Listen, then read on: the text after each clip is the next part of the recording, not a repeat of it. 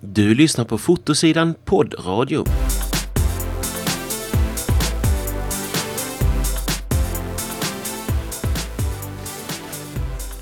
Välkomna till Fotografiska och en eh, inspelning av Fotosidan poddradio. Idag har vi med oss Thomas Rister som är förbundsjurist på Svenska Fotografers förbund. Hej Thomas! Hej Magnus! Eh, Och du ska hjälpa oss att reda ut lite av den här vardagsjuridiken för oss som fotograferar. Och det nyaste, en av de nyaste grejerna här det är ju GDPR och det antar jag att du har jobbat en hel del med. kommit mycket frågor på det, ja. Ja. Du, eh, GDP, är det någonting man behöver tänka på som amatörfotograf? Både ja och nej. Om man eh, bara ägnar sig åt rent privat verksamhet eller bara använder personuppgifter i, eh, i anslutning till sitt hu hushåll, då eh, passerar man eh, GDPR eh, så att säga, utan att påverkas av det. Och sen är frågan om vad, vad är då privat verksamhet? Eh, e- e- enskild privat verksamhet. Och det är sånt som egentligen inte har någon koppling till eh, kommersiell verksamhet. En fotbollsklubb som, som säljer korv, är det en kommersiell verksamhet? Ja, den bedömningen får nog Skattemyndigheten eh, ta hand om. Att publicera sina bilder är det också fritt fram att göra. Ja, det beror ju på eh, i vilket sammanhang och vad det föreställer förstås. Så att det, det kan bli problem. Alltså om, om man publicerar dem i fel sammanhang så kanske man har eh, gått utöver vad GDPR tillåter. För att det kanske, man kanske har sålt en bild och då plötsligt så kan det vara så att eh, den man har sålt den till den eh, måste ha någon form av eh, samtycke eller tillstånd för att bilden ska få användas. Men då är det i nästa led som problemet ja, absolut, kommer. Men, problem, ja, precis, Mm. men problemet kan uppstå. Mm. Men som jag själv, får jag publicera mina bilder fritt? Eh, ja, alltså i de allra flesta fall får du göra det. Eh, men det, det kan ju finnas eh, sammanhang där man inte får göra det. Till exempel om det är en, ett olovligt integritetsintrång. Till exempel att man publicerar bilder som är sexuell natur eller av kränkande på något annat Men då är det, pratar du då om den nya lagen eh, om kränkande fotografering? Nej, då är vi inne på Mm. eh, det, det lagrummet som är, står under det. Eh, och då handlar det om eh, olaga integritetsintrång.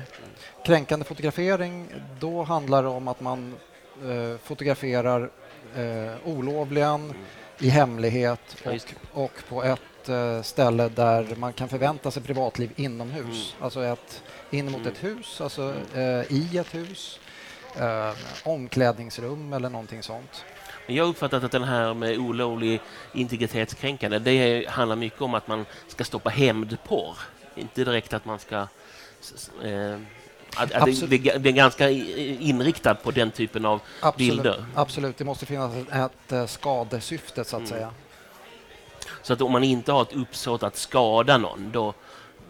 Eh, man, kan inte, man kan inte begå det här brottet så att säga, av misstag egentligen. Att man, att man bara... Eh, Nej, då, man Eh, måste, mm. då, då måste man visa på att det finns ett uh, syfte att skada. mm, då förstår jag. Men du ställde en öppen fråga så jag var tvungen. Ja, jag förstår. Eh, Vad skulle du säga konkret, är det viktigaste att veta kring GDPR?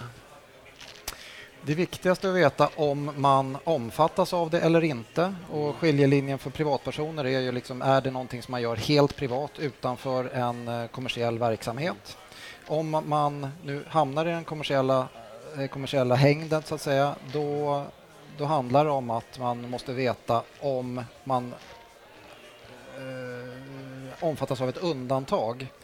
Och det finns då undantag för eh, akademiskt, eh, journalistiskt, eh, konstnärligt och, och ett syfte till. Ja. Och om man omfattas av dem då täcker inte GDPR den typen av handling.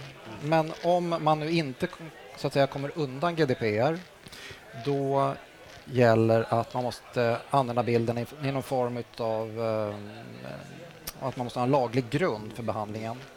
Och många verkar ju tro att den här lagliga grund bara är att man ska få ett skriftligt tillstånd, ett, ett samtycke.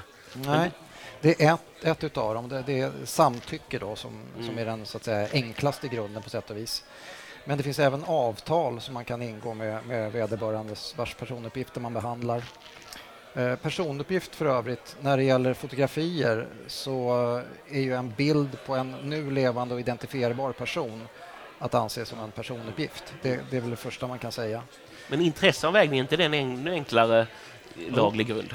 Eh, jo, det kan den vara, men vi vet inte riktigt hur en sån där intresseavvägning faktiskt ska göras och hur, hur den där varför ska ditt intresse väga tyngre än den vars personuppgifter du behandlar? Men kan man bara argumentera utifrån en, en rimlig och hållbar linje Mm. så är det klart att då är intresseavvägning också möjlig. Så vi låter till exempel ta föreningsexemplet igen. En förening som vill använda bilder för sin informationsverksamhet där det, det egentligen inte finns något utpekande i, i bilderna. Det finns inga känsliga situationer. Och, Ja, då, då Mm. kan det vara så att det fungerar, men som sagt, vi vet inte riktigt. Därför Datainspektionen har inte satt ner foten. Så där fick vi det här lite försiktiga juristsvaret. Där kommer det ofrånkomliga försiktiga juristsvaret just Ja. när det gäller GDPR. Mm. Sen kan man ju säga så här att GDPR är ju egentligen som eh, personuppgiftslagen som den ersätter till 90 procent. Eh, Fast med mera tänder och det är de här tänderna som folk är väldigt oroliga för. Menar du de här höga böterna? Precis. Man brukar prata om 20 miljoner euro och så vidare. Men samtidigt så ska de här beloppen som, som utdöms då, eh, de ska ju vara proportionella. Mm. De ska vara precis eh, i förhållande till vad eh, den verksamheten omsätter. Så man ska inte gå i konkurs bara för att man får sånt här bötesbelopp? det, det är inte tanken. Nej. Är det känsligare med bilder på barn eller en vuxen i motsvarande situation? Alltså de skyddas ju lika mycket, men när det gäller eh, tillstånd eller så att säga laglig grunden eh, samtycke eller avtal, där krävs det att man pratar med samtliga vårdnadshavare innan man behandlar personuppgifterna för, för barn som är underåriga. Mm. Sen finns det en, en eh, skrivning i GDPR eh, som handlar om 13-åringar. Men det är snarare att man öppnar upp för eh, möjligheten för de lokala lagstiftarna, alltså de nationella lagstiftarna, att eh, skriva en lagstiftning som tillåter att underåriga upp, eh, ner till 13 år får acceptera villkor som har med internets sociala medier att Så göra. att de kommer bli medlemmar på Facebook till exempel? Ja, Eh, vi var lite inne på den här eh, lagen om kränkande fotografering och vi var, pratade om det här med olovligt integritetsintrång. Det är, det är två ganska nya lagar. Eh, vad, vad ska man snabbt tänka om, om de där? Det, du sa det var man inte uppsåt, man, man, man, man riskerar inte egentligen att som en god snäll, väl eh, fotoamatör att, att bryta mot dem av misstag. Um ja, alltså, ehm, nej, har man ett uppsåt till saker och ting så är det klart, då, då, då hamnar ju sakerna i ett annat sammanhang förstås och då blir det svårare. Vad tänkte du på? Ja, nej, jag tänker, det finns ju de som menar ordet krä- kränkande är ju, eh, det är ju tycker jag, ett gan- lite olämpligt namn för den här lagen. Eh, där det kan låta som att det handlar om personen känt sig kränkt eller inte. Aha, okej. Nej, men eh, det handlar ju om en viss situation där eh, vederbörande som man filmar eller fotar inte är medveten om det och inte har lämnat något tillstånd och det sker på ett ställe som, som eh, definierat i laget, det vill säga Mm. någonstans där man kan förvänta och det är sig. egentligen tre rekvisit, alltså krav Exakt. som ska Mm. uppfyllas. Och det innebär eh, till exempel att en dold kamera på en toalett, det är Den, den omfattas automatiskt. Ja, mm. Om man inte nu har eh, sagt att du kan förvänta dig när du går in på den här toaletten att bli Att- filmad. Mm. Men då förutsätter det att vederbörande har läst skylten, har förstått innebörden och så vidare. Så den som går in med sin kamera i ett omklädningsrum, den fotograferar inte dolt och därmed är det inte illa olagligt. Om, Om man om, tydligt fotograferar. om man tydligt fotograferar, nej, Mm. precis. Då kan det å andra sidan vara fråga om ofredande istället. Mm. Så att de lagstiftningarna kompletterar varann. Så där eh, kränkande fotografering tar slut och det finns någon medvetenhet hos den som man blir fotograferad, där tar ofredande paragrafen vid. Eh, många fotografer de skaffar sig en portfolio Och eh, eh, räknas det som reklam? Tänker den har ju både ett konstnärligt syfte och ett kommersiellt syfte mm, kanske. Precis, och det handlar om vem som är avsändare. Är det en kommersiell fotograf som gör det, ja då skulle jag nog säga att det klassas som reklam. Mm. Men om det, då är en... Och då är det lagen om namn och bild reklam som hackar in. En, en, en, en etablerad konstnär är ju i någon mening kommersiell. Säljer sina verk. Ja. Men samtidigt i högsta grad konstnär. Ja, men den distinktionen bryr man sig inte riktigt om i de här sammanhangen utan eh, lagen om namn och bild i reklam pratar om näringsidkare. Så om man idkar näring som konstnär och använder sig av eh, bilder på personer som är identifierbara och nu levande då får man så att säga, då, då riskerar man att få stå till svars för den handlingen. Så att det kan bli problem att marknadsföra en utställning med gatufotografier till exempel? Med? Gatufoto. Uh, ja, det skulle det kunna vara. För att utställningen uh, marknadsförs av någon som kanske är näringsidkare. Mm. Och då blir det automatiskt så att lagen om namn och bild i reklam hackar in. Tror du att lagstiftaren har tänkt på den här inskränkningen det uppstår då i den konstnärliga friheten? Uh, ja, i, Fläckvis har de nog tänkt på det, men inte rakt igenom. Det märker man på GDPR. Där står ordet bild eller foto på tre ställen, tror jag. Men det får ju en enorm påverkan. Lagen om namn och bild i reklam har ju funnits tror jag, sedan 87 eller 77 men eh, har inte orsakat så stora problem. Så att det är inte säkert att saker och ting har ställts på sin spets, vilket också visar på att ja, då har det kanske inte varit så farligt. Och då menar du att, det, att benägenheten att anmäla någon för det här är väldigt låg? Det är få som blir upprörda? Eh, Eller menar du att det är få som begår övertramp? Jag tror att det kan vara så att det är få som eh, vet att det är ett övertramp och sen så kan det vara så att folk kanske tycker det är roligt att vara med mm. i sådana sammanhang. Alltså det är en rättighet på samma sätt som du parkerar din bil hemma och så har någon tagit din parkeringsplats. Du kan ju välja vad du vill göra om du vill eh, bevaka din rätt eller inte. Om man ska driva sådana här saker, är det, är det någonting man, man eh, som eh, åklagaren gör åt den eller måste man driva det här själv och riskera att betala rättegångskostnader och sådär? Det här är någonting som ligger under... Ensk... det, det, mm, det, det, är ingen åtalsfråga utan det här är, där får man driva civilrättsligt vanligen. Det vill säga man bevissäkrar, man kontaktar den som har gjort eh, felaktigheten och så får man en diskussion om att man ska ha betalt skälig ersättning och skadestånd. Mm. Så att, och om man då inte kommer överens så kan det bli väldigt kostsamt att driva den här processen? Eh, det behöver det inte bli om det ligger, eh, om man kör det som ett förenklat tvistemål, det vill säga att man ligger under halva prisbasbeloppet som ligger ungefär 22 000. Ligger processen under det, då kan man själv driva processen. Och då ja, behöver man inte betala sina egna advokatkostnader i alla fall, för då har man ju inga. Eh, tappar man sen i, i, domstol så riskerar man i princip att få betala kanske en timmes eh, juridisk rådgivning åt motparten. Det är väl ungefär vad de, vad de brukar tillerkännas. Mm. Om eh, någon stjäler min bild, vad ger du mig för råd då? Mm. Det första du ska göra det är att bevissäkra. Det vill säga ta kopia på tidningar, eh, skärmdumpar på internetanvändning, se till att man ser vilken sida det är hämtat ifrån och vilken tid. Eh, sen så gäller det egentligen som, som vanligt att ta kontakt med intrångsgöraren och föra en dialog. Förklara att eh, de inte hade rätt att använda den och hoppas att de accepterar att de förstår eller att de förstår att de inte hade rätt att göra det. Mm. Eh, är det också så att en sån här process är civilrättslig och kan vara lite mm. krånglig att få rätt i? Uh, upphovsrätt, det finns, en, eh, det finns böter och fängelse upp till två år i det så att man kan polisanmäla det och sen så kan åklagare ta upp det här och det har ju skett eh, ett par fall faktiskt. Eh, bland annat var det en tidigare fotograf som fick lite idétorka, en amatör som hämtade bilder på internet, skrev ut dem och ställde ut på ett bibliotek som sina egna. Det polisanmäldes av de vars verk hade använts.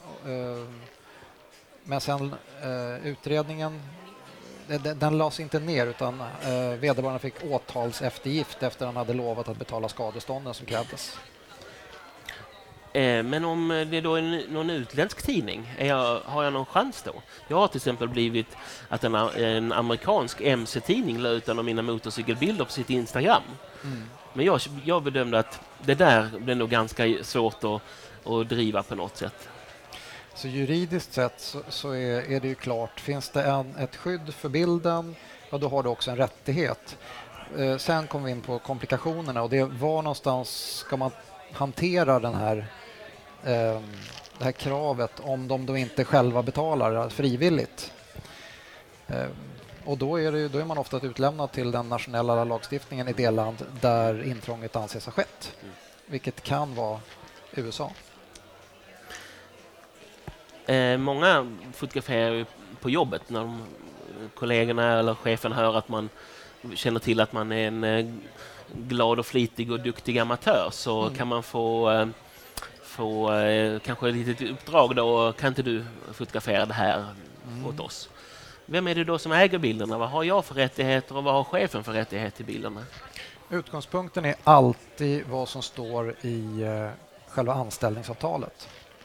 Men om det tiger stilla mm. Då, eh, alltså om jag inte är anställd som fotograf kan man säga? Ja, precis. Mm. Om du inte är anställd som fotograf eh, och det inte står någonting om det, då tillkommer upphovsrätten dig som fotograf. Det som händer är möjligen att eh, om man inte löser det på annat sätt så finns det en tumregel som säger att de bilder som den anställde tar i tjänsten får användas eh, av av arbetsgivaren i enlighet med sin normala verksamhet. Sen vad den normala verksamheten är, det kan ju växla. Mm. Så är, är det en bildbyrå så ja, då kan de ju sälja bilderna kanske. Mm. Men det är inte säkert. Men man, de får inte ge bort dem till en branschtidning till exempel? Eh, om, om har... Eller till någon, någon annan tredje part? Så, så. Alltså, om, om man har gjort det tidigare eh, och, och, det var så att säga normalläget, det vill säga att företaget framställde bilder, de gavs bort och det var känt. Mm. Då är det ju en normal verksamhet. Helt det man kan förvänta sig ska hända med bilderna, det får man också acceptera händer med bilderna. Exakt. Mm. Men om de plötsligt ändrar verksamhetsinriktning och, och mm. Då, då, då, är det inte säkert man behöver vänta sig. Och när du säger att arbetsgivaren har upphovsrätt till bilderna om man är anställd som fotograf, då Pratar vi om den ekonomiska upphovsrätten? Nej, eller? Nej de har ingen upphovsrätt Nej. till den. Utan det, det, förutsätter att i så fall att det finns ett avtal där man avtalar om att upphovsrätten ska övergå. Mm. Uh, I det fallet har de det. Annars har de bara en nyttjanderätt, en användningsrätt. Mm. Men upphovsrätten ligger kvar hos dig, det vill säga du som har tryckt på knappen. Mm. Eh, men den här användningsrätten innebär också att man också får sälja vidare bilderna? Nej, det, då handlar det om tredjepartsanvändning. Och det är något helt annat. Det här är bara den användning som den eh, arbetsgivaren normalt sett gör i sin verksamhet. Förstår. Normalt sett. Mm. Du jobbar ju eh, normalt sett inte med eh, hobbyfotografer utan yrkesfotografer. Vad är de vanligaste frågorna du får i det jobbet? Det är, nu har min bild blivit stulen och GDPR. Ja. Så det är de vanligaste. Det, det, mm. det är det inte min, bild, min bil har blivit stulen och min fotoutrustning har blivit stulen med den? Nej, det är mm. inte så vanligt. Det är en försäkringsfråga och mm. den, den löser försäkringsbolaget. Ja. Eh, det har kommit en, vi var inne på några nya lagar, men en, en, en, en eh, sak som inte har blivit lag än, det är ju det här om ett fotoför, utökat fotoförbud i domstolar där man ska inte få fotografera till exempel i uppehålls... i, eh, i eh, större delen av lokal, eh, tingsrättslokalerna. Var, har du någon eh, tanke kring det här? Det, det, det, journalistorganisationer har ju varit lite tveksamma till det här eftersom de menar att det inverkar på deras eh, yttrandefrihet. Ja, nej, men det, det, visst så är det. Så att säga. Sen så, det är andra hänsyn som den här lagstiftningen vill ta än just de journalistiska. Så att eh, det, jag, det, är ju, det är inte tillåtet att fota inne i domsalar, så att säga. Men det är fotografera, tillåtet att fotografera idag in i, in. utifrån och in. Mm. Och det är det som ska bli förbjudet då, utifrån och in och mm. eh, även kanske i andra lokaler, mm. till exempel i väntrummet och mm. mottagning. Ja. Eh, någonting annat som har varit på tapeten nyligen det är ju de här nya EU-lagarna. Man pratar om artikel 11 och artikel 13 även om de faktiskt har bytt nummer nu för att förvilla oss. Ja. Eh, det är länkavgiften och de här filtrerna. Vad, vad säger du om det? Eh, det är väldigt mycket desinformation som har förekommit i media vad det gäller det här. Eh, det som man pratar om länkavgift handlar mer om att eh, upphovsrätten eller upphovsmännen ska få sin skäliga del av det som de intäkter som går till de stora plattformarna idag, det vill säga Google, Facebook, Youtube. Eh, och det enda som krävs egentligen är att de här organisationerna träffar avtal med eh, alltså att träffa en, avt ett avtals, en avtalslicens med de stora organisationerna som STIM, Poppy Swede, eh, Bildupphovsrätt som gör att eh, Facebook och de andra får betala en, en slant till de organisationerna och de organisationerna sprider då vidare den ersättningen till de upphovsmän vars verk används på de plattformarna. Kommer det då vara upp till de här organisationerna hur de väljer att fördela pengarna eller finns det någonting sagt om det? Det, det här systemet, alltså avtalslicenssystemet, har funnit, eller varit i kraft sedan någonstans runt 75 och har fungerat utmärkt. Så att det finns organisationer och det finns erfarenhet och det finns lagstiftning eh, som garanterar eh, hur de här organisationerna får bedriva sin verksamhet på EU-nivå. Mm. Eh, och i, men i, ta, till exempel idag känns ju, vet jag att eh, det här föreningen eller för, eh, organisationen Upphovsrätt i BUS, eh, Bildupphovsrätt i Sverige eller något sånt där heter de. Eh, de eh, delar ju ut bilder till bilder i tryck, men inte på webben. Ersättningen, ja. ja. ja det stämmer.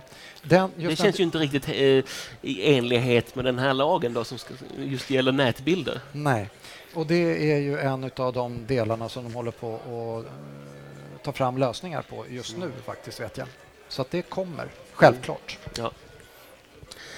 Tack så mycket Thomas, nu har vi snart pratat i en halvtimme. Eh, och, eh, det är i alla fall några stycken här på fotomässan som har lyssnat på oss och jag hoppas att det är en hel del även eh, bland fotosidan, eh, poddradios vanliga lyssnare som lyssnar. Tack för att du tog dig tid att komma hit till Fotografiska. Tack, trevligt. Tack.